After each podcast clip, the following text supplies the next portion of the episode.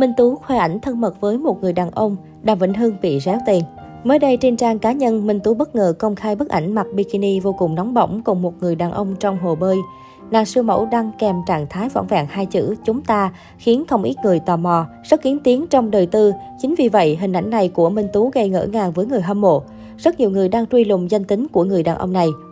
Đáng chú ý dưới phần bình luận, rất nhiều người đã gọi tên Đàm Vĩnh Hưng vì nhìn từ phía đằng sau, mái tóc và dáng người đàn ông này tương tự Mr. Đàm. Cũng có một số người đoán rằng đây là một phân cảnh trong MV mới chuẩn bị ra mắt của Đàm Vĩnh Hưng.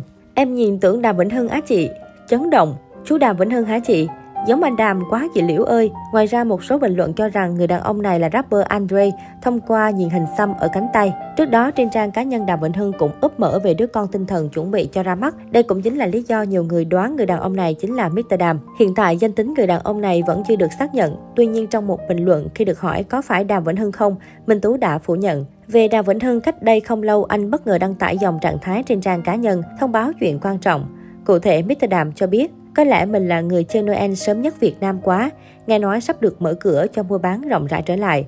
Một tín hiệu vui mừng cho các doanh nghiệp nhỏ lớn khắp nơi. Mong cho mọi người và cả Việt Nam nhanh khôi phục lại kinh tế, công an việc làm ổn định lại. Các sân khấu và phòng trà lại sáng đèn. Nhà nhà, người người vui vẻ, bình an, hạnh phúc. MV mới và album nhạc trẻ cũng sẽ nhanh chóng diễn kiến cùng mọi người luôn. Toàn là bài đỉnh của đỉnh, nôn trong lòng ghê.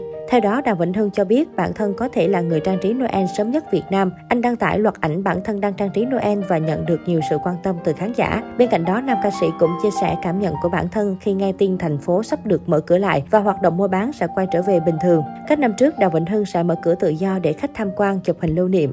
Những hôm ở nhà, anh sẵn sàng ra chụp hình cùng người hâm mộ. Nhưng năm nay, anh quyết định đóng cửa biệt thự, không đón khách do dịch Covid-19 diễn biến phức tạp. Năm nay tôi không trang trí bên ngoài biệt thự để khán giả đến chụp hình như mọi năm. Xin lỗi nhé, chúng ta phải tuân thủ nghiêm ngặt quy định 5K.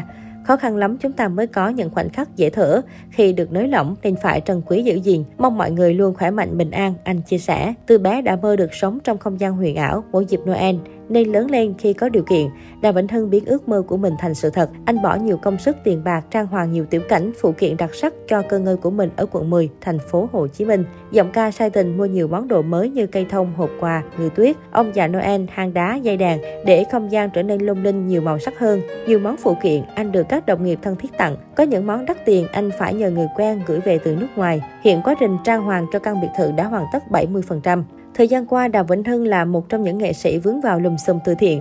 Cùng với những cái tên như Hoài Linh, Trấn Thành, Thủy Tiên, các nghệ sĩ đều bị bà Phương Hằng réo tên trên sóng livestream và tố ăn chặn từ thiện. Đối mặt với thông tin bất lợi, các nghệ sĩ đã có cách xử lý khác nhau. Hoài Linh chọn cho mình cách ở ẩn, gần như biến mất khỏi showbiz. Tuy nhiên cũng có người đứng ra sao kê tài khoản, chứng minh minh bạch như Thủy Tiên, Trấn Thành. Riêng Đàm Vĩnh Hưng, anh tuyên bố không sao kê sau lời thách thức của nữ CEO. Thay vào đó, Mr. Đàm chọn cách làm việc với cơ quan chức năng và chờ đợi kết quả cuối cùng. Hiện tại, ồn ào giữa nghệ sĩ và bà Phương Hằng vẫn nhận được sự quan tâm đặc biệt từ khán giả. Nhiều người mong chờ kết quả cuối cùng của cơ quan chức năng nhằm làm sáng tỏ tin đồn nghệ sĩ có ăn chặn từ thiện hay không.